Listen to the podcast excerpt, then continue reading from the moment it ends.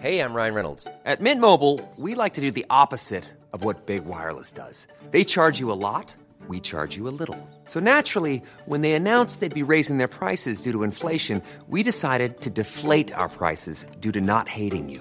That's right. We're cutting the price of Mint Unlimited from $30 a month to just $15 a month.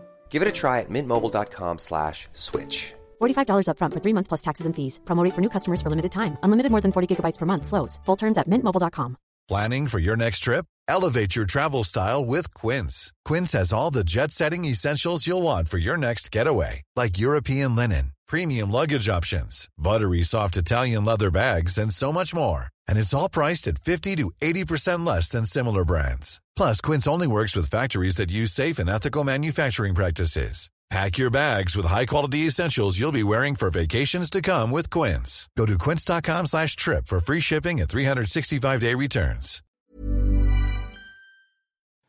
Hallå, hallå! Simon Gärdenfors här. Jag ska bara komma med lite snabb reklam innan vi kör igång med veckans arkivsamtal. Den 20 mars 2014 så kommer jag köra stand-up comedy på Oslipat i Stockholm. Bonden bar. Kolla in min blogg gardenfors.blogspot.com för mer info. Den 22 mars, på lördagen då, 2 dagar senare, så kör jag stand-up med ett gäng andra komiker i Skellefteå på ett ställe som heter Coasters. Så kolla upp det och kom och titta, så ses vi. Och glöm inte att lyssna på Marcus Johanssons podcast Den nervsvage och psykopaten. Finns på iTunes. Mycket, mycket bra. Jag lyssnar regelbundet själv. Nu kommer Arkivsamtal.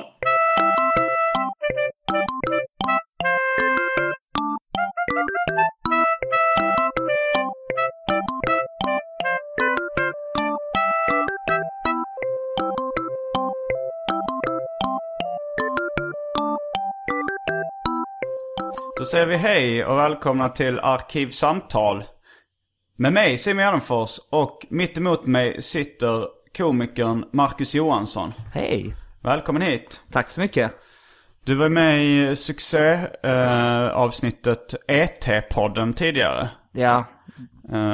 Och därför tänkte vi göra det som... Jag tror nog att många skulle varna för att försöka göra samma koncept en gång till. Det blir svårt att återskapa den magi som ET gav Arkivsamtal. Det här är ju liksom uppföljaren då. Och ja, det är som Polisskolan 2. Precis, detta är som Polisskolan 2 efter att ettan var en succé. Så då kan vi får se om det räcker för 7, som Polisskolan fick ju 6 uppföljare. Ja. Och den sista filmen blev framröstad till den sämsta filmen någonsin. Uppdrag i Moskva. Så det kanske det 7:e när vi kollar på en film och sen pratar... Konceptet är ju då att vi ska kolla på en film som jag inte har sett innan, men som alla andra har sett. Just det, fast jag har ju inte heller sett den här innan. Nej, nu frångick vi konceptet. Redan i andra avsnittet så frångår vi själva konceptet lite. Det är alltid ett litet orostecken. Det är lite som med Fredagen den 13 filmen. Alltså då, redan i andra filmen så frångår de konceptet. Eller nej, nu säger jag fel. Terror på Elm Street menar jag. Jag menar Terror på Elm Street. Där frångår de konceptet i andra filmen och sen så tillbaks i tredje filmen. För att inte snacka om Halloween 3 som i Terror på Elm Street så fångar de bara på det sättet att hela den här grejen att han mest finns i drömmar, det skiter de lite i. Alltså, att han kommer ut i verkligheten. Så på det sättet fångar de. Men i Halloween 3 det är en helt annan film som inte alls har med Michael Myers att göra, utan alltså, det är liksom... Jag har ganska mycket luckor i min skräckfilms. Det kan hända att jag inte har sett Terror på Elm Street 1 och... Alltså jag har hyrt någon av dem, men det var liksom när jag hyrde i videobutiken så hade de kommit så långt upp i räkningen. Jag vet inte om det var Terror på Elm Street eller någon som man brukar blanda ihop dem med, Fredagen den 13. Men det var ju skittråkigt, jag orkar inte se klart ens. Va? Är det sant? Jag gillar verkligen inte här på Elm Street-filmerna. Ja, men det kanske är då att man ska se ettan eller den första med Freddy Krueger. Det ska man göra, men jag skulle nog säga att man får plåga sig igenom ettan. För det som är bra med ettan är att konceptet finns där. Mm. Men sen tycker jag att liksom, när man börjar... De blir nästan bara ballare och ballare. Alltså från och med film 4 så är de mycket mer fantasifulla och roliga. Liksom, och lite tillåter sig vara lite sådär utflippat surrealistiska. Liksom. Ja, det gillar jag inte. Jag gillar realism. Okej. Okay. Men ja, vi kommer frångå konceptet och se en film som... Idag ska vi se en film som ingen av oss har sett. Mm. Och det jag vet inte. Det känns lite... Ursäkta uttrycket CP. Men att vi ska kolla på The Stig Helmers story. Just det. För att jag har sett alla Sällskapsresan-filmerna utan den. Det har inte jag faktiskt hoppat över Hälsoresan. Och vad var det? Ofrivilliga golfaren har jag bara sett bitar av på tv. Jag har aldrig sett den i sin helhet heller. Det är en väldigt brant trappa neråt. Visst är det. Det är lite som Francis Ford Coppolas karriär. Alltså, när 80-talet slog in så var det också en brant trappa neråt i kvaliteten. Men för jag tycker Sällskapsresan 1 kan vara den roligaste svenska komedin någonsin. Mycket tack vare Sven Melanders insats. Just det. Hur låter nu Sven Melander igen? Jag har glömt. Ja, sen blir det ju en brant trappa neråt. 2:an, ganska bra fortfarande, men utan mig, Sven Melander. Vad hade jag börjat ta för mycket betalt på den tiden? Jag minns inte riktigt. Nej, men 2:an... Ja, sen blev det helt enkelt alltså så här, och man är ju nere på någon slags djup helvetesnivå redan vid Hälsoresan. Ja, jag vet inte om jag höll på att säga den ofrivilliga golfaren. Men alltså Hälsoresan var fruktansvärd. Ja, alltså jag har sett några minuter från slutet på den. De visade dem som matiné. Och det var häpnadsväckande dåligt. Alltså, och man ska inte döma ut en film liksom, när man inte har sett heller. Man bara kommer mitt i den. Det är väldigt taskigt, men det såg verkligen inte bra ut. Alltså. Så vad har du för förväntningar nu inför The Stig Helmers story? Jag tror den är rätt bra. Du kan inte vara seriös. Nej, om jag ska vara ärlig så tror jag att den helt klart är bättre än Hälsoresan. Tror du det? Jag tror faktiskt det. För jag har hört rykten om att den trotsar all logik och lyckas vara sämre än Hälsoresan. Ja, okej. För att det men... Sven Melander är för sig med i, jag vet inte om han gör en cameo eller om han är med mycket i The Stig Helmers story. Jag har fått för mig att han gör en cameo. Men alltså de ryktena som du har hört, de har inte jag hört. Så det kanske påverkar mig till att inte ha lika stora förväntningar. Vilket kanske är bra. Ja, vilket är bra. För att jag tänkte ändå så att det var rätt lång tid mellan Hälsoresan och den här. Och det kändes som att den här gången kanske Lasse Åberg väntade lite grann tills han faktiskt fick någon slags inspiration. Alltså istället för Hälsoresan känns lite tydligare som att vi måste göra någonting som är lite reserelaterat. Men det var ganska långt mellan ofrivilliga golfaren och Hälsoresan också. Ja, okej. Men det är just att han fångar själva konceptet och mer utforskar karaktären i den här filmen. Ja, detta är en prequel kan man kalla det. Ja, precis. Att han trots allt väljer ett annorlunda grepp för själva filmen som gör att jag tänker att då kanske han har någonting han vill berätta som han i och för sig gjorde redan. Traumat. Ja. Han hoppas på ett sexuellt övergrepp som varför Stig Helmer är så pass osäker som individ i vuxen ålder. Ja. Men jag tror inte det kommer, mina förhoppningar kommer infrias den här gången. Men det känns ändå lite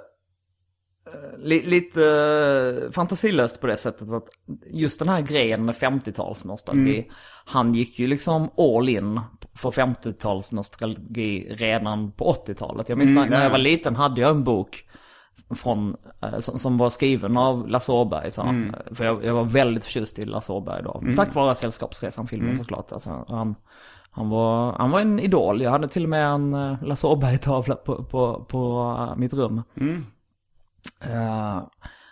Och den boken var ju för mig som var väldigt ny i livet så var det ju rätt jävla värdelös för det var bara en 50-tals nostalgi. Vad hette den?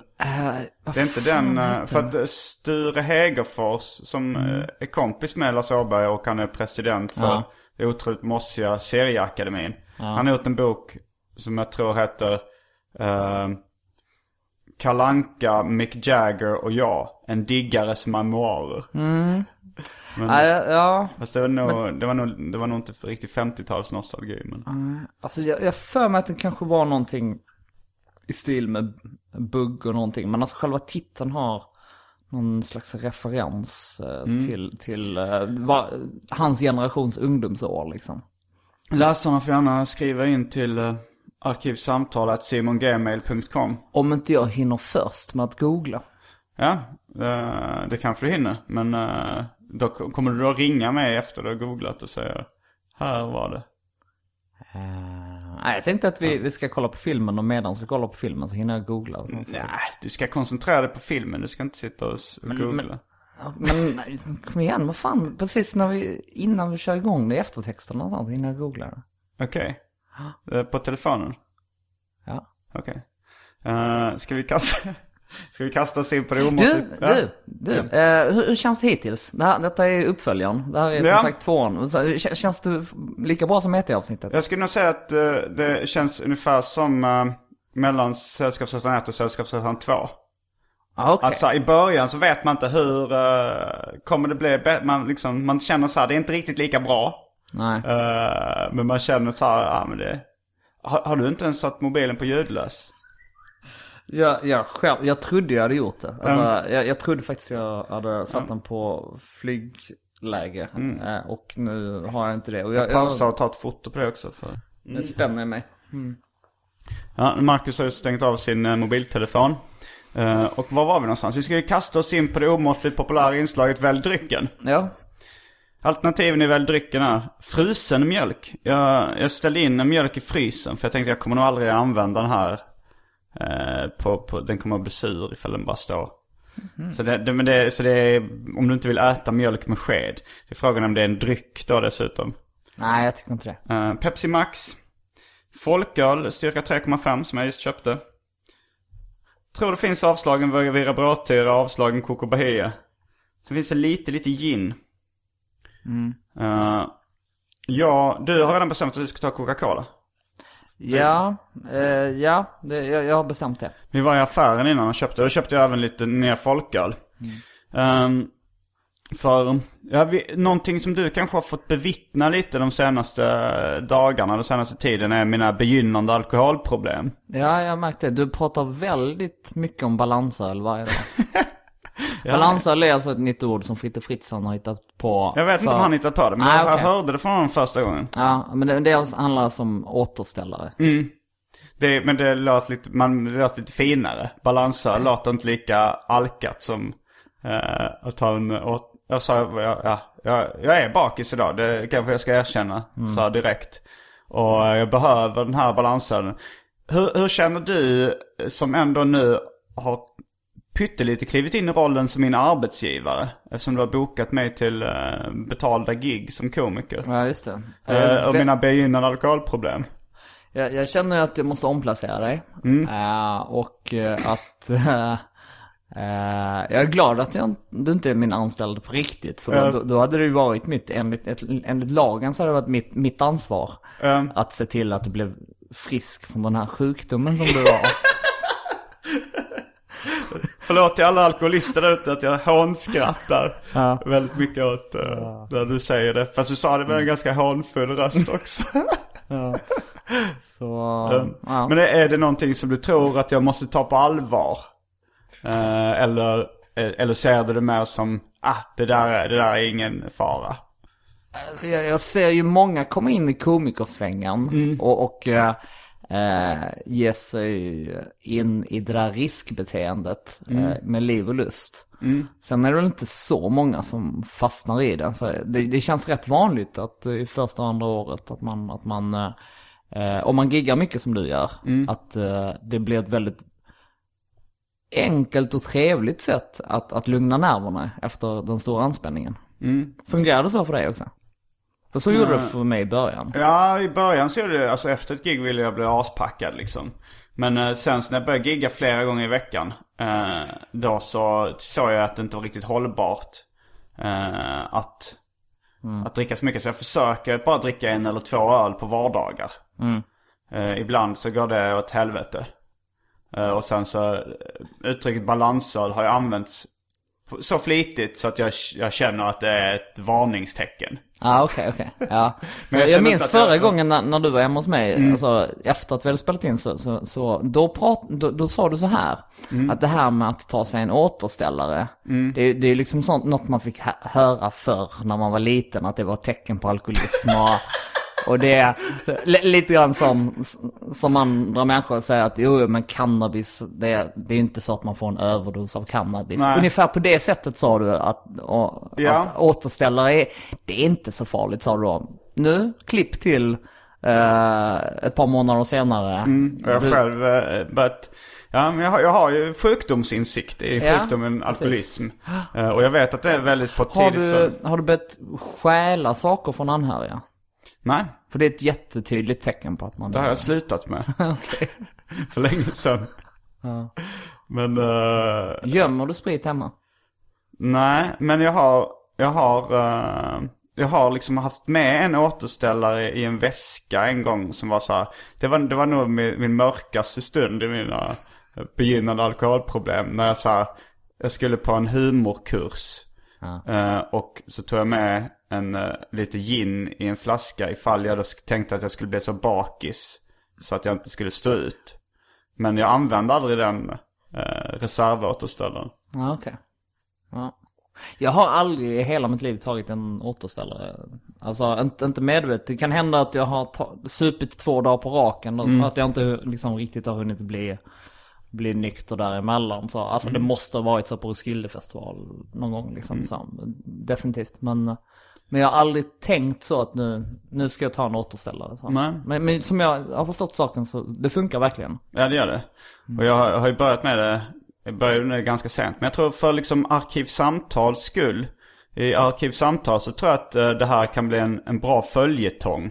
Att de får vara med live i mina begynnande alkoholproblem och följa utvecklingen liksom. För det drar in ett litet mörker som jag tror behövs i min podcast också. Precis, för det är det vi har saknat med arkivsamtal. Just den djupare klangbottnen som din alkoholism kan erbjuda. Jag tror det. För jag hoppas ändå att jag kommer fortsätta med podden då, så att det inte leder till att jag inte orkar spela in. Nej. Jag tänker att du måste till varje pris fortsätta podden. Så när det har gått riktigt åt helvete på grund av alkoholismen och du sitter... Kan du ta över då? Bara se till att den blir inspelad ifall jag skulle... Jo, men jag tar det som mitt ansvar. Okay. Alltså, att i alla fall se till att du sitter och mumlar för dig själv och bara svär så. De jävlarna tror de är så jävla fina. De tror att de är någonting. De jävlar. Jag är fan bättre på att rappa än någon annan. Jag ser lite fram emot det, även om det kommer vara väldigt tragiskt. Det kommer vara tragikomiskt och sämre podd. Men jag tror jag får ta in en sidekick då som är så ung och livfull. Så får jag vara den alkade gubben. Jag kan tänka mig att du ska ta in en 18-årig tjej med daddy issues som får vara din sidekick. Det tror jag blir en intressant dynamik. Ja visst, ansökningsprover skickar ni till min Facebook-sida. Jag heter Simon Gärdenfors. Nu är jag väldigt sugen på den här balansölen. Så vi måste gå och hämta den. Och du ska få din coke. Då är vi strax tillbaka.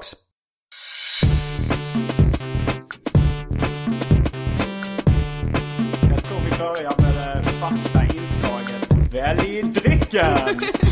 Då är vi tillbaka med balansöl och Coca-Cola. Ska vi börja kolla på filmen nu? Då ska jag ta in naturchips med gräddfilsmak. Och till det gräddfil med holiday-smak. Dipp. Chips och dipp, en av mina favoriträtter i världen. Då kör vi igång. Hör ni hur filmen börjar nu?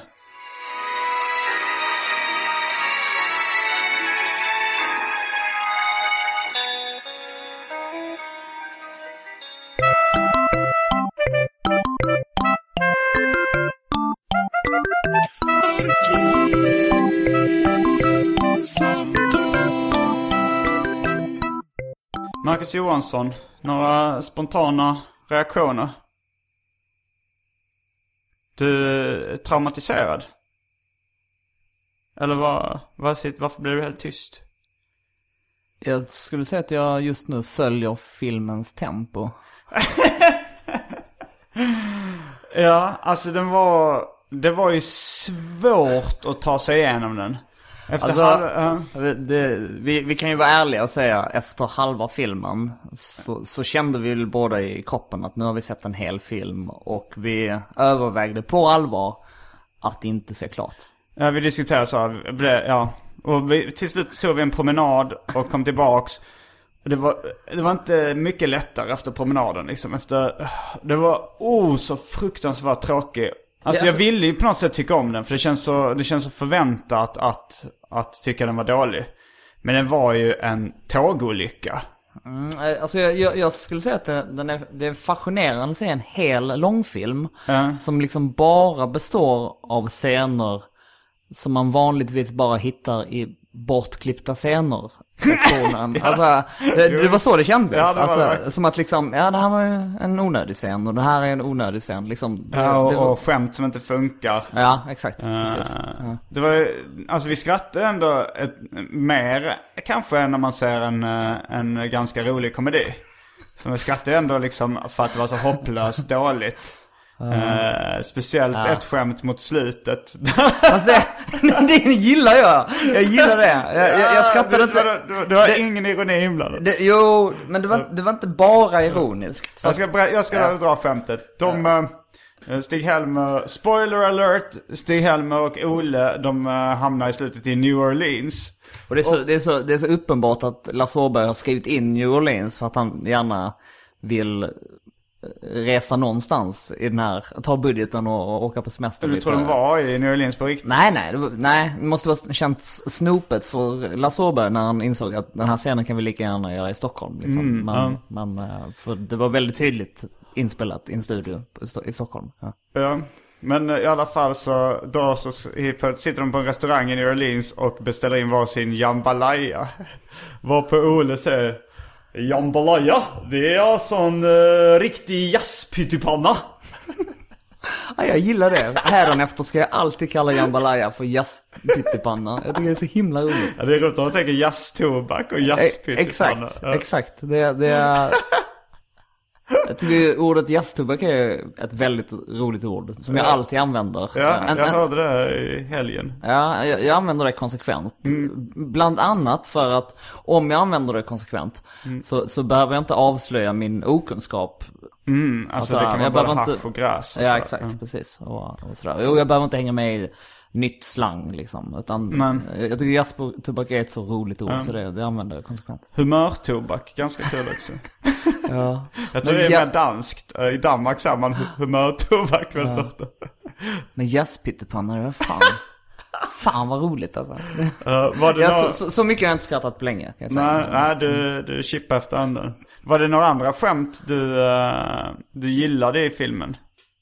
Eller var det... Alltså jag gillade scenen. Det var ingenting som jag skrattade åt. Jag tyckte inte det var roligt. Så. Men jag kunde uppskatta scenen där de pratar med två kvinnor i burka. Jaha. Så den tyckte jag kändes rätt krystad. Det kom fram två kvinnor i burka och sen så pratade de kvinnorna grov göteborgska. Sen går de vidare. Ja, och de säger så här... till Ole då, att du inte är härifrån, va? Nej, just det. Och han säger, ja, det är väl trevligt med Sverige, men det är för mycket svenskar liksom. Så. Alltså, Vad var det du gillade med den scenen? Att han tog debatten. Nej, men det förde in Stig Helmer-universat i en modern tid som man aldrig någonsin har sett, varken före eller efter i någon av de tidigare filmerna eller liksom, och inte heller i den här filmen liksom, utan det var bara en liten klick av vad faktiskt någonting som liknar Sverige idag liksom. Så att plötsligt så mitt i alltihop, mitt i all grå meningslöshet så kände jag att här kommer en scen där jag måste förhålla mig till. Jag tyckte, är det så vanligt att kvinnor i kanske 40-årsåldern som bär burka pratar helt perfekt svenska? Nej, men det var väl det som var liksom poängen, att man ändå blev förvånad där liksom. Och det blev ju kunna liksom hända. Precis. Alltså det känns inte trovärdigt. Nej, det känns inte trovärdigt för att det är inte det typiska, men det är klart att det skulle ju kunna hända. Alltså, på något sätt. Det finns ju de som konverterar till islam till exempel, så att det inte, nej, det skulle inte vara omöjligt. Men vi måste ju prata lite om Sven Melanders medverkan också. Ja, just det. Han gjorde en cameo. Han satt bara på en bänk och Stig Helmer kom iväg. Han har börjat motionera med stavar. Så han går där med... Det var en väldigt lång scen där han köper stavar i butiken. Och det är någon sån här kille som säger så här... han frågade, går det inte bra med vanliga skidstavar? Och han sa så här, nej, hur skulle det se ut med vanliga skidstavar?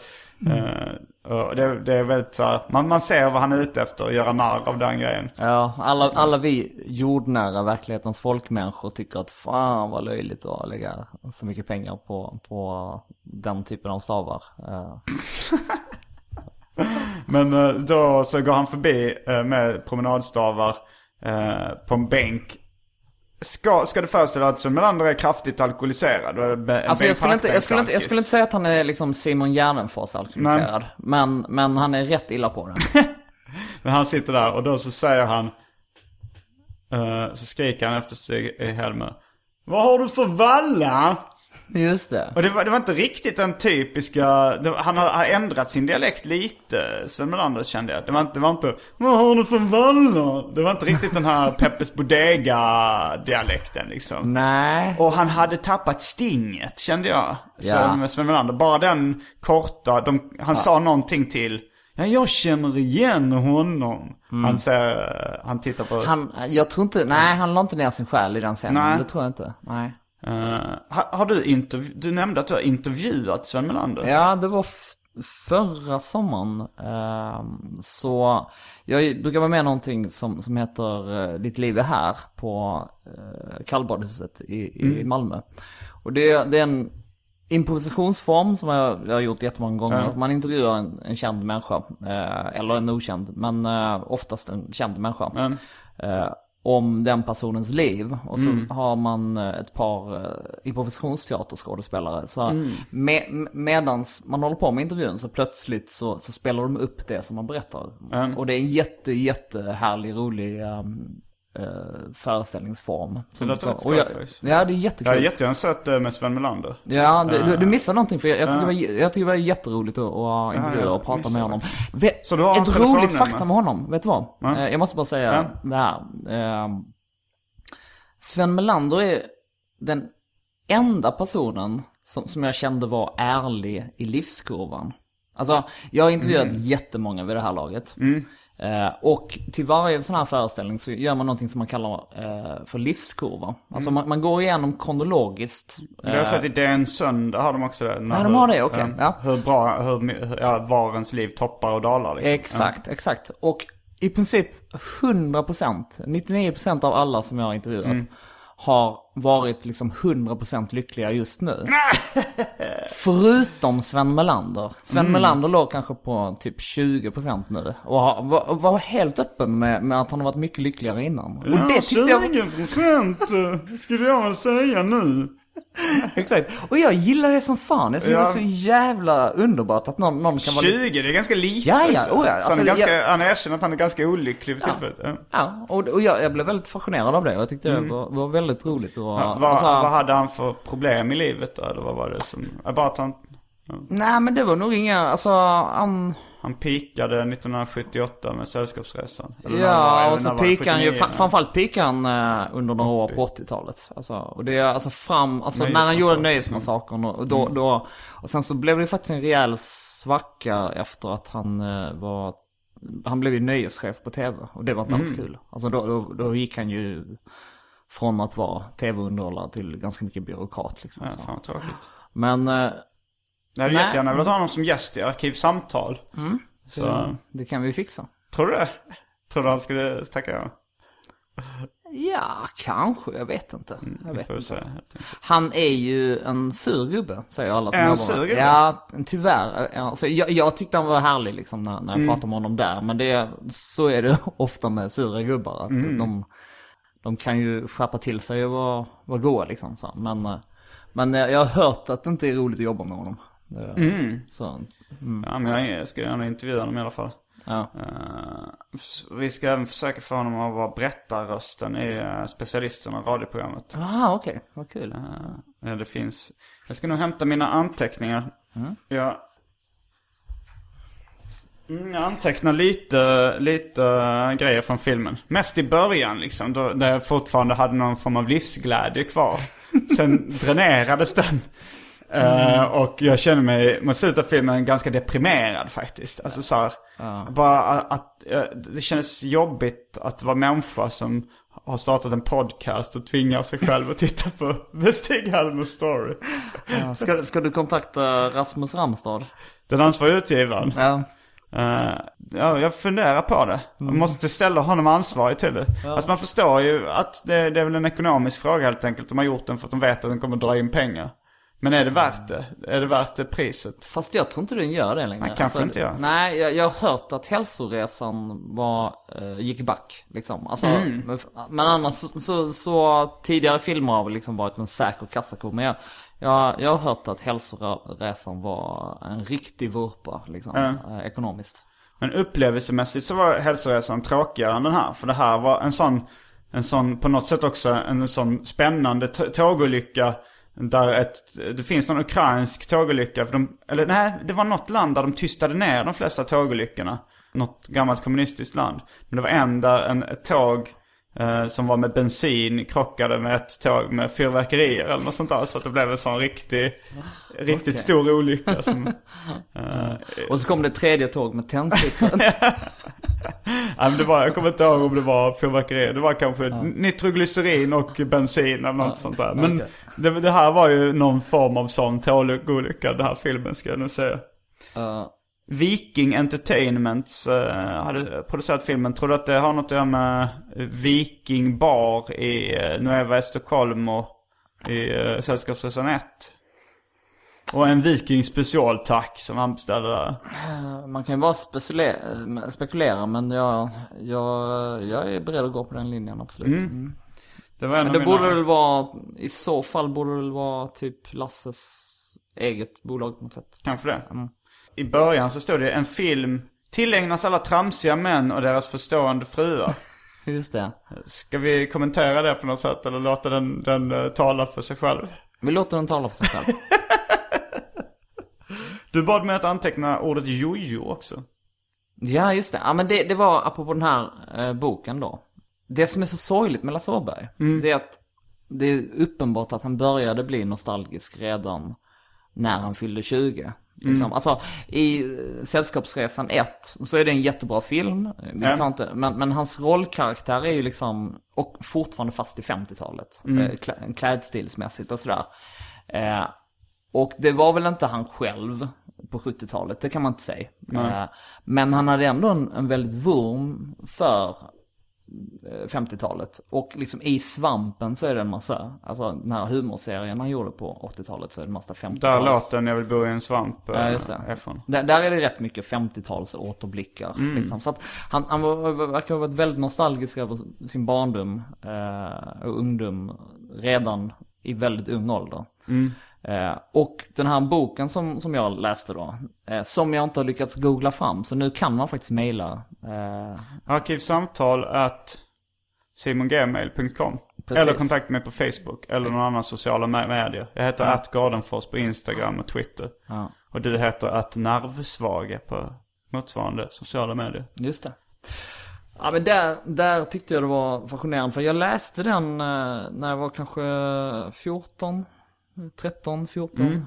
Fortfarande gillade jag Lasse Åberg. Och då skrev han, det är liksom bilder på 50-talsprylar och nostalgiska saker. Och så fanns det en liten krönika, eller vad man ska säga, som handlade om att han hade haft han och grannflickan hade klätt av sig liksom, som små barn. Och då fick han reda på att liksom, istället för snopp så hade tjejerna någonting som såg ut som en jojo. Kalmartrissan. Ja, det... Okej. Okay. Om du tänker det i Kalmartrissan så är det ändå, alltså från sidan, så är det ändå, jag förstår ändå hur han tänkte. Ja, absolut. Ja. Och jag inte liksom, jag blev så förvånad när jag läste det, för att jag tror jag hade sett kanske någon bild, men det måste jag ju sett, alltså när jag var 13 så jag tänkte, hur fan det till en jojo, men ja, nu kan jag verkligen förstå. Ja, jo. Kvinnliga könet ser ut som en jojo. En Kalmartrissan helt enkelt. Men så Sven Melander sa du när du intervjuade honom att han var öppen med att han tyckte att Lasse Åberg gör skitfilmer nu för tiden. Ja, det var han. Och då, det bör man inte vara en surgubbe för att konstatera. Nej. Men det lät som att liksom bara den där scenen som han var med i, Stig Helmers story, den kunde han inte riktigt stå för liksom så. Ja, det är verkligen inget rolig replik heller. Sen var det... Men jo, alltså, det ska jag också lägga till. En sak som jag fick reda på när jag intervjuade Sven Melander var att och sånt här vill man ju höra. Om du älskar Sällskapsresan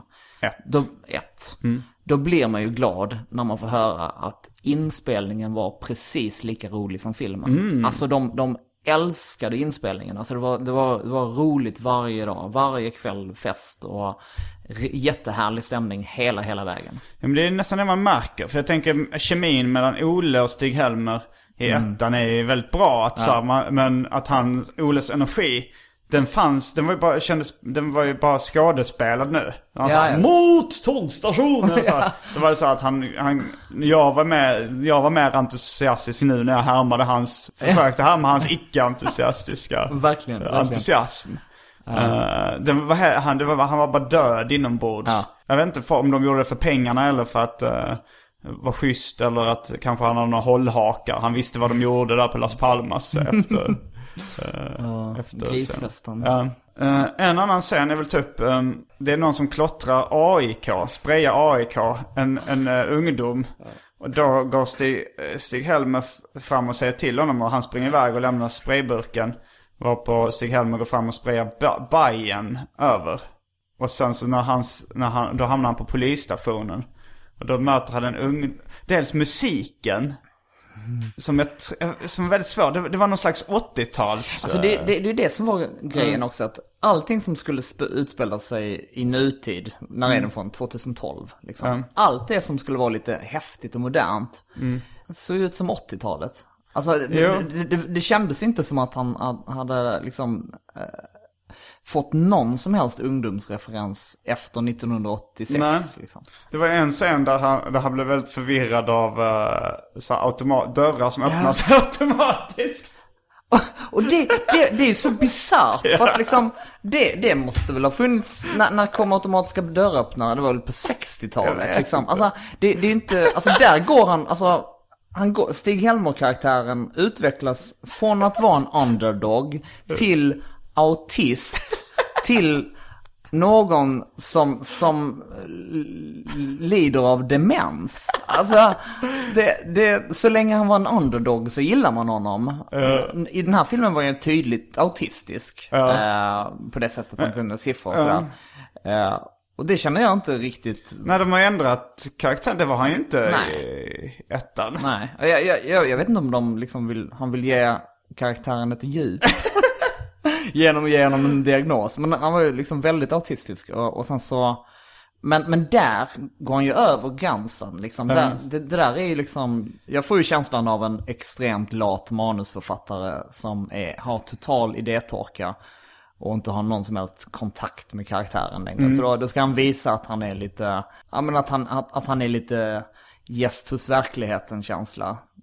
Fast liksom när han blir liksom fascinerad av automatiska dörröppnare, då har han ju... Då är människan efterbliven. Men då när han sitter där med... Det är ju en sån 80-talsgrej också när den här graffitimålaren säger så här: vad torskar du för? Och sen så här, spraya.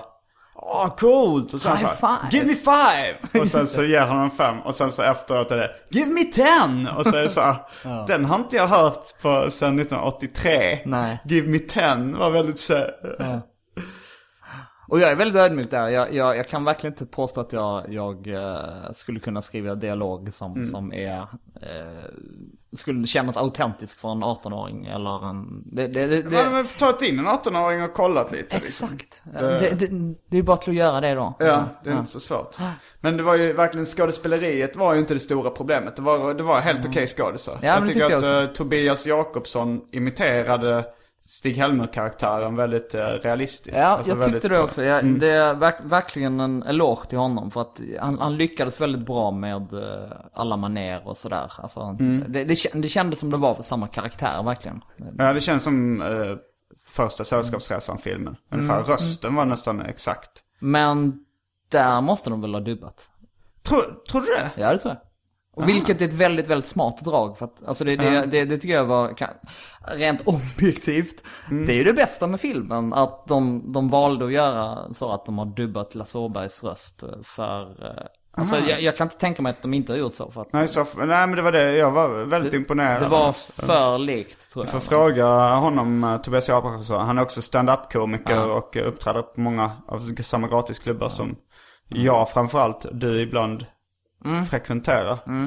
Det var ju också en väldigt, väldigt intressant scen i filmen när de ska käka pizza, han och Ole, och för de skohornar in den här scenen så krystat, fruktansvärt krystat, att de sa, han äter kåldolmar, så sa han så här, han äter en pizza med kåldolmar, det är ett gräg. Att det finns, för att det är så galna ingredienser på pizza. Det är helt fräckt. Men då så säger han så här, ja, Stig Helmer, du gillar ju kåldolmar. Stig Helmer säger då att nej, men förra gången jag åt kåldolmar så blev jag så risig i kistan. Jag tror det är gasbildande. Jag drömde så konstig dröm på natten. Jag drömde att jag var ståuppkomiker. Ståuppkomiker? Och så får man se liksom scenen från hans dröm där Stig Helmer är ståuppkomiker. Ja. Och jag gissar att syftet med den att det skulle vara en parodi på ståuppkomik. Att Lasse Åberg tänker, vad ståuppkomedi, vad är det för skit, det här moderna som har dykt upp i Sverige? Det är ju skittråkigt. Nu ska jag dra ner brallorna på den konstformen och visa hur löjligt det är. Jag uppfattar inte det så. Nej. Utan jag uppfattar det mer som att själva gagget skulle vara att han är en fish out of water där. Alltså att det är så osannolikt att en sån karaktär skulle stå på en scen. Det är verkligen inte, det är väldigt mycket... Nej, jag visste. Men det var ändå så jag uppfattade det. Att liksom, tänk den här blygen, tillbakadragna människan. Tänk om han skulle vara i den situationen. Men det blev ju en helt meningslös scen, eftersom de gjorde det konstnärliga valet att man såg inte publiken, men man hörde dem skratta och tjoa jättemycket hela tiden så under alla setups. Ja, visst. Ja, det var väl i och för sig inga poäng i slutändan. Men vad var skämten? Det var något att han hade haft nageltrång eller något liknande. Nej, han bara berättade om sitt liv. Han bara berättade hur hans dag hade varit typ, och vad han hade köpt någonstans. Jo, han hade köpt byxor där och därifrån och ja, möjligtvis så din tolkning kanske är rimlig, men eftersom det måste ju under 1980 när stand-up kom till Sverige, då måste ju jag tänker att någon måste ha föreslagit, ska inte du testa det här? Ja, och då tror jag han redan hade blivit så här en bakåtsträvare. Så han tänkte, nej, vad är det för skit? Vad är det för trams? Ja, jag tror inte det. Jag uppfattar inte det som någon kritik mot stand-up comedy. Det gjorde jag inte, utan jag tror det mer var liksom en karaktärsbeskrivning, och att han eftersom det är typ den värsta skräcken för väldigt många människor, kan inte tänka sig något värre än att stå på den scenen, och då skulle det vara liksom den värsta mardrömmen för Stig Helmer.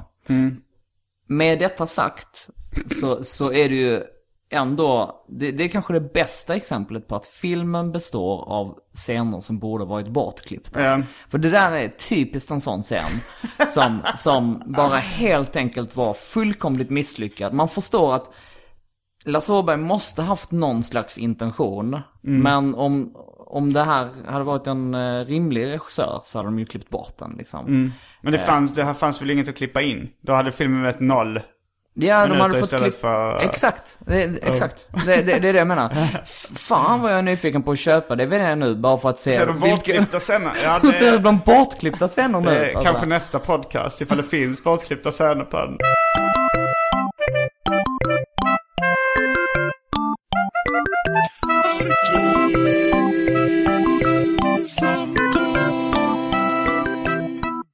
Har du problem att känna glädje? Nej, men det, jag måste ha en anledning att bli glad för min egen skull lite grann. Men det finns en... Jag hörde att... Jag vet inte om det var Annie Hall eller Manhattan. Ja. Woody Allen-filmen som egentligen skulle heta den diagnosen när man har omöjligt kan känna glädje. Aha, okej. Okay. För att någon av dem... Det är nog Manhattan då. Ja, just det. För att han har lite problem med det. Ja, just det. Ja. Alltså det fanns liksom en bit in i filmen, kanske efter en halvtimme, vilket kändes som efter 2 timmar, så tänkte jag att men det här är ju Lasse Åbergs Radio Days. Alltså om du har sett den. Ja, den har jag sett. Alltså, den är skitbra. Den är asbra. Där kan man säga att om man tar de här filmerna bredvid varandra så kan man se lite grann på kvalitetsskillnaden mellan Lasse Åberg och Woody Allen. Ja, det kanske var tanken. Ja. Fast Radio Days... Jag tror också att där försöker de inte lägga in så mycket gags. Det är inte så mycket... Jo, den är jätterolig. Jag såg den för ett år sedan bara. Den är jättekul. Men jag ska se om den. Ja, det tycker jag verkligen. Alltså nu när jag såg om Radio Days så tycker jag verkligen att det är en av Woody Allens allra bästa filmer. Alltså, jo, men det tycker jag. Det brukar jag alltid säga att jag tycker det. Han skadesen Green hette han efternamn, va? Som sen blev... Ja, Seth. Risig komediskadis. Seth Green, kan han heta? Ja. Ja. Som även har jobbat lite med Family Guy. Ja, han har jobbat med Family Guy. Han har gjort röster och sådär. Precis. Och i filmen Alla var där så spelar han en kortväxt wigger. Ja, okay. Som en recensent jämförde med när han recenserade en Las Palmas-spelning i Dagens Nyheter. Ja, fan. Ja. Nej, men jag tänkte... Men jag tänker så här. Att jag tycker ändå liksom att jag förstår nostalgigrejen. Men han hade lika gärna kunnat göra en dokumentärfilm, alltså som bara visar upp prylar så. Här har jag ett bakpulverpaket. Så här såg det ut, titta. Alltså, här har de en transistorradio av den här modellen. Men sen har man ju redan Mad Men liksom, om man vill. Fast i och för sig det här kan vara mer svenskt. Ja, och dessutom lite tidigare rent kronologiskt. Med 50-tal alltså. Jag var inte med, men 50-tal. Jo, fast det är mer 60-talet. Alltså de glider rätt snabbt in på 60-talet.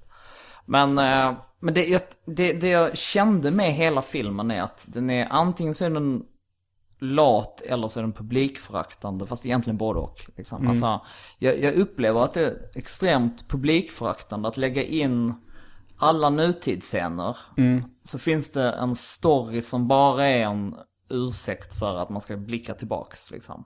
Som är så tråkig och meningslös och liksom som man bara hade kunnat liksom ersätta med en scen där han gick in på Facebook. Alltså, det är liksom så... Nej, det är väldigt... Jo, men det är väl lätt att tänka så att Lasse Åberg, han har blivit för gammal för att kunna vara rolig. Men det stämmer inte riktigt, jag menar... Alltså Larry David är säkert lika gammal som och är typ en av de roligaste och som inspirerar väldigt många yngre komiker också liksom idag. Så det är ingen ursäkt att, Lasse, att du är gammal. Nej, det är det inte. Vad tyckte du om temat i filmen med hederskulturproblematik? Det flög mig över huvudet. Ja, för det är ändå det som han tog upp. Ja, det är nu när du säger det. Det handlar om en... Lasse Åbergs Stig Helmer blev helt enkelt kär i en kvinna från Frälsningsarmén. Och henne har en väldigt sträng pappa som inte låter dem träffas mot slutet. Exakt. Så splittras de i 49 år på grund av det. Ja, och sen sörs de igen. Så det tänkte jag att det kanske fanns en poäng med burkascenen. Ja, för att det är ett övergripande. Så det var bara en islamofobisk propagandafilm. Nej, tvärtom skulle jag nog säga. Man kan säga att han visar ju på att liksom, Sverige i ganska modern tid också alltid har levt med hederskultursproblematiken. Ja, det var i så fall ganska ambitiös. Höjer betyget på filmen, eller hur? Ja, Nu går de från en nolla till en etta. Ja, nej, men jag skulle ändå säga att det är om jag skulle se om en Sällskapsresan-film, så skulle den här komma näst alltså, så jag skulle hellre se om den här än som Hälsoresan. För det här, den här är intressanta tågolycka, som sagt. Ja, just det. Ja. Apropå, fast det här, ja, men det här kanske det i och för sig då börjar bli lite... missförstår mig inte nu. Men det finns ju också en väldigt stor del av filmen som handlar om den sexuella spänningen mellan Stig Helmer och Stig Helmers kusin. Och det är ju någonting som man kanske också gärna vill exotisera. Alltså, vad sa du? Vad är det inte jag ska missförstå där? Nej, men alltså det är väl någonting som vi idag kanske vill associera med andra kulturer än den svenska. Alltså att man gifter bort sina barn med kusiner och sådär. Men, och då tyckte jag att det fanns... Om man lägger hederskultursfiltret på The Stig Helmers story, så är det ju intressant att han tar upp den här sexuella spänningen som finns mellan kusiner, som inte är pådyvlad på något sätt, utan jag skulle nog gissa på att båda de här grejerna är helt omedvetna för Lasse Åberg, att han, alltså de här grejerna, att han inte har tänkt på dem. Det är mycket möjligt, men det gör inte mig till en sämre analytiker. Nej. Det gör mig till nästan bättre. Ja, det tror jag att du... Det är därför jag borde jobba som recensent och inte som en jävla komiker. Nej, men det... för det tyckte jag var en jätteintressant sak. Och jag ska säga att det, där uppehölls mitt intresse, för att inne i det sista så tänkte jag faktiskt att även om det var omöjligt, så enligt all filmdramaturgi så borde han ju ha blivit ihop med sin kusin. Ja. Alltså om vi bara bortser från att de var kusiner. Liksom. Om de inte hade varit kusiner, så hade det varit helt ofrånkomligt att det visade sig att det var kusinen som han var egentligen. Ja, eller fick upp ögonen för liksom. Så det som Can't Buy Me Love eller... Ja, exakt. Eller men alla de här Molly Ringwald-komedier. Ja, det är väl en... Nej, det är inte Molly Ringwald, men det är samma regissör. Ja, det är John Hughes. Ja, precis. Exakt. Ja. För kort sagt, hon kusinen där, spelad av Tova Hedfeldt, eller vad hon heter. Som du för övrigt fick något av en star crush. Ja, hon är ju väldigt sexy i filmen. Alltså, tycker jag tyckte också hon så bra ut, men jag tror du gick igång med den. Jo, precis. Men det var... Men visst såg du också den sexuella spänningen mellan... Ja, absolut. Det var det. Hon var ju väldigt het på honom liksom. Ja, och hon sa ju skoj om att de skulle gifta sig och exakt. Och hon stal en kyss till och med. Ja, det gjorde hon. De blev en puss, sa man. Men man märkte att på det sättet var det ju en rätt smart, medveten vilseledning, att man lägger upp det som en John Hughes-manus, och sen bara blir han ihop med den tjejen som... Ja, det är intressant. Alltså, man kan ju ge det... Fast jag tror det var en kusin. Kusin skulle jag ändå... Det känns inte så smutsigt. Tycker du inte? Inte tillräckligt smutsigt för att en film inte skulle kunna ha det som slut. Liksom, att man skulle ändå tycka så det var rätt fin kärlekshistoria i alla fall. De moderna tider vi lever idag. Om jag presenterar min nya flickvän och säger att det var en kusin. Du tror inte det hade blivit en snackis då? Jo. Det hade blivit en snackis, men det hade ju varit en bra film. Ja, men visst hade det varit något man pratar om liksom. Ja. Alltså det är ju ingen normal kärlekshistoria. Alltså, jag tycker du ska bli ihop med din kusin. Ja, det skulle jag gärna bli, men jag tror att vid det här laget är alla upptagna faktiskt. Okay. Men för det, jag vet, har du sett Arrested Development? Ja, där har de ju den, och det är ju en skitrolig grej där. I den. Och det kändes, när jag såg Arrested Development, det kändes ju jävligt edgy att han var kär i sin kusin, för det... Lite edgy tyckte jag, men inte så, alltså det var inte... Nej, men det beror på vad man säger. Det är inte som att liksom... inte edgy på något sätt att någon kan ta illa upp. Inte på det sättet. Utan bara liksom att det här känns förbjudet liksom. Men så på det sättet tyckte jag det kändes... Ja, men det blir ju en förbjuden kärlekshistoria om, för det är inte socialt accepterat. Nej, inte heller. För att, om jag ska citera en av en hiphoppare, så liksom man ska inte gå så mycket på lagen, utan man ska gå ut efter vad som är socialt accepterat. Som du sa då. I Rea-klippet, det kan jag rekommendera för arkivsamtalslyssnare. Rea behind the scenes, så finns på YouTube. Ja, om ni inte redan har sett det så måste ni se det. Mm. För det är ju ändå liksom, det är ju verkligen så att det som är socialt accepterat, det är ju det som vi styrs av. Liksom. Och att bli tillsammans med en kusin och... man får väl ha tillstånd, tror jag, om man ska bli ihop med sin kusin. För det är ju lagligt att gifta sig. Ja. Och det är ju lagligt att ligga med sin kusin. Ja, det är helt lagligt. Men jag kan inte tänka mig att någon skulle göra det och vara öppen med det. Alltså. Nej. Eller inte i mina kretsar i alla fall. Nej, jag har en kompis som hade sex med sin kusin. Och jag tyckte jag blev lite så här, tyckte det lät lite, kändes lite obehagligt när han berättade om det. Men jag tror han bara så ryckte på axlarna åt det så här, det hände liksom. Ja, just det. Men det tyckte jag filmens var filmens verkliga behållning, att det fanns den här sexuella spänningen och det gör på riktigt. Alltså det gick så pass långt så att när det närmade sig finalen då, nu spoilar jag. Ja. Så lyssna inte om ni vill se den. Vilket ni inte... Jag har redan spoilat jazz. Ja, men det är till och med så att när i den här klichéfyllda avslutningen så har kusinen precis gjort slut med sin dumma pojkvän, som för övrigt är Stig Helmers gamla mobbare. Biffen, precis. Tydligen så heter alla liksom mobbare på 50-talet Biffen, som i Biff Tannen i Tillbaka till framtiden hette också Biff. Men då det är helt upplagt för att liksom Stig Helmer ska upptäcka hennes kvaliteter och börja kyssa henne liksom. Alltså en minut senare i en vanlig film så hade han liksom en minut senare upptäckt att oj, jag hade ju min kärlek bredvid mig hela tiden. Och det tycker jag det gav liksom något slags narrativt spänning att det fanns en kärlekshistoria mellan kusiner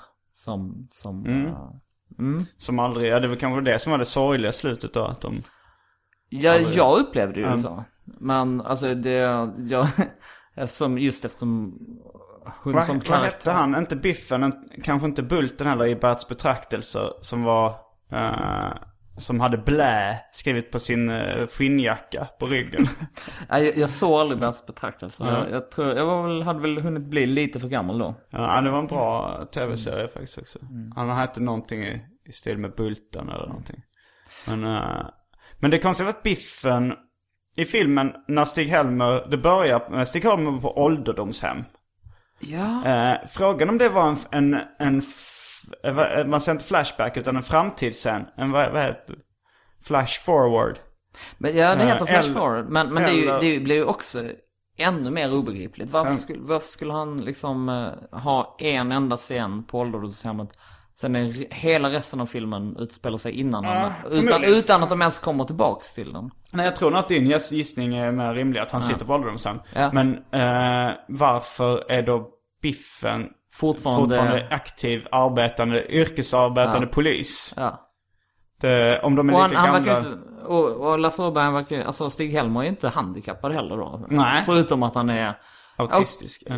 Och kanske lite dement när han börjar leka med... alltså när han börjar leka med dörröppnare. Jag tror den här automatiska dörröppnaren, alltså skjutdörrarna, jag har en annan tolkning av det. Okay. Att det är så att, för att jag har varit med om det och ganska många andra också, att de ibland inte reagerar, liksom att de ibland missar en. Okay. Att om man går lite snett framifrån från sidan så missas det. Ja. Och att han bara tänkte, det här var tokigt, det här måste jag ha med i en film. Ja, just det. Men alltså, han var inte ens på väg in i lokalen ju. Ja. Var han inte där? Nej. Han bara gick förbi och sa, vad är det här? Exakt. Det är en av filmens stora behållningar också. Men alltså, jag tyckte verkligen nästan, i princip alla scener bestod av sånt som man vanligtvis hittar i bortklippta scener i sektionen. Men sen fanns det en scen som jag önskar att de inte hade klippt bort. Det var ju sexscenen. För jag tyckte det blev ändå trots allt lite otydligt, sa han. Har de sex eller inte? Att han hade sovit hos... Fast Johan hade sovit, så man måste ju...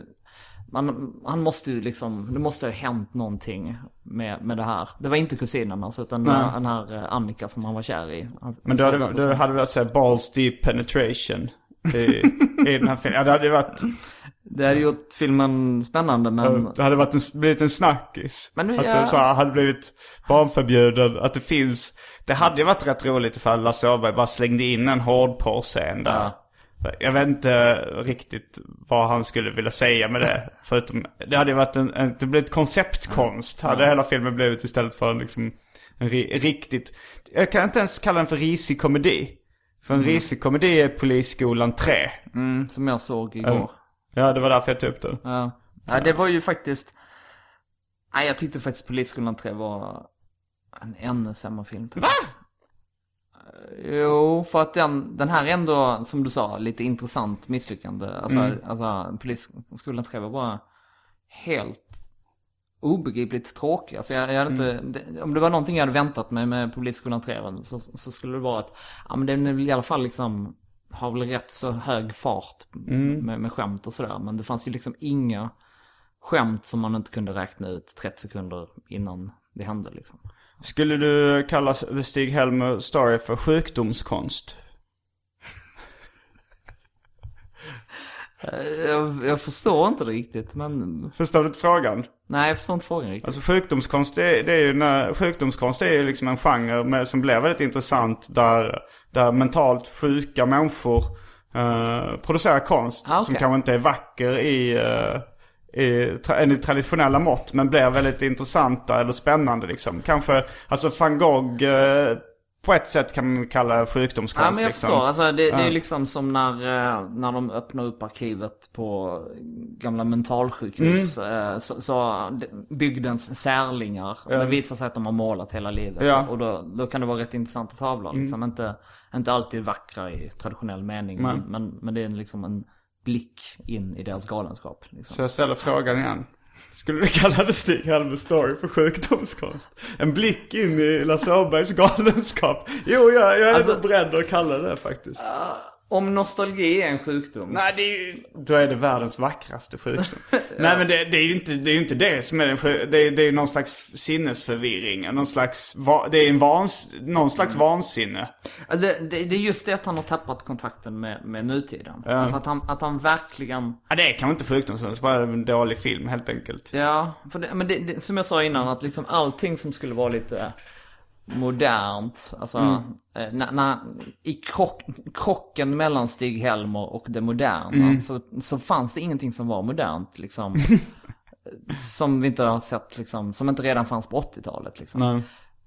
Så förutom det man läsplattor så men ja, just det. Men det tyckte han inte var så konstigt. Nej, det hände ingenting, men en sak som nog har kommit på senare år som faktiskt där man fick se att liksom oj, nu han kockade inte, men han fick i alla fall bevittna någonting som är lite nytt och häftigt. Det var ju att Ole hade börjat med agility. Som det är som ett gym för hundar. Och det var mitt första fniss i filmen. Ja, som ett gym för hundar. Jag förstod, jag hade inte liksom fattat vilken nivå av skämt. Så jag trodde det bara var ren information. Alltså så här, jag såg inte det som ett försök till skämt ens. Jo, det... Men jag noterade att du... Det är som jaspytt i panna. Alltså, det var... Och med de orden så avslutar vi veckans avsnitt av Arkivsamtal. Jag heter Simon Gärdenfors. Och jag heter Marcus Johansson. Fullbordat samtal.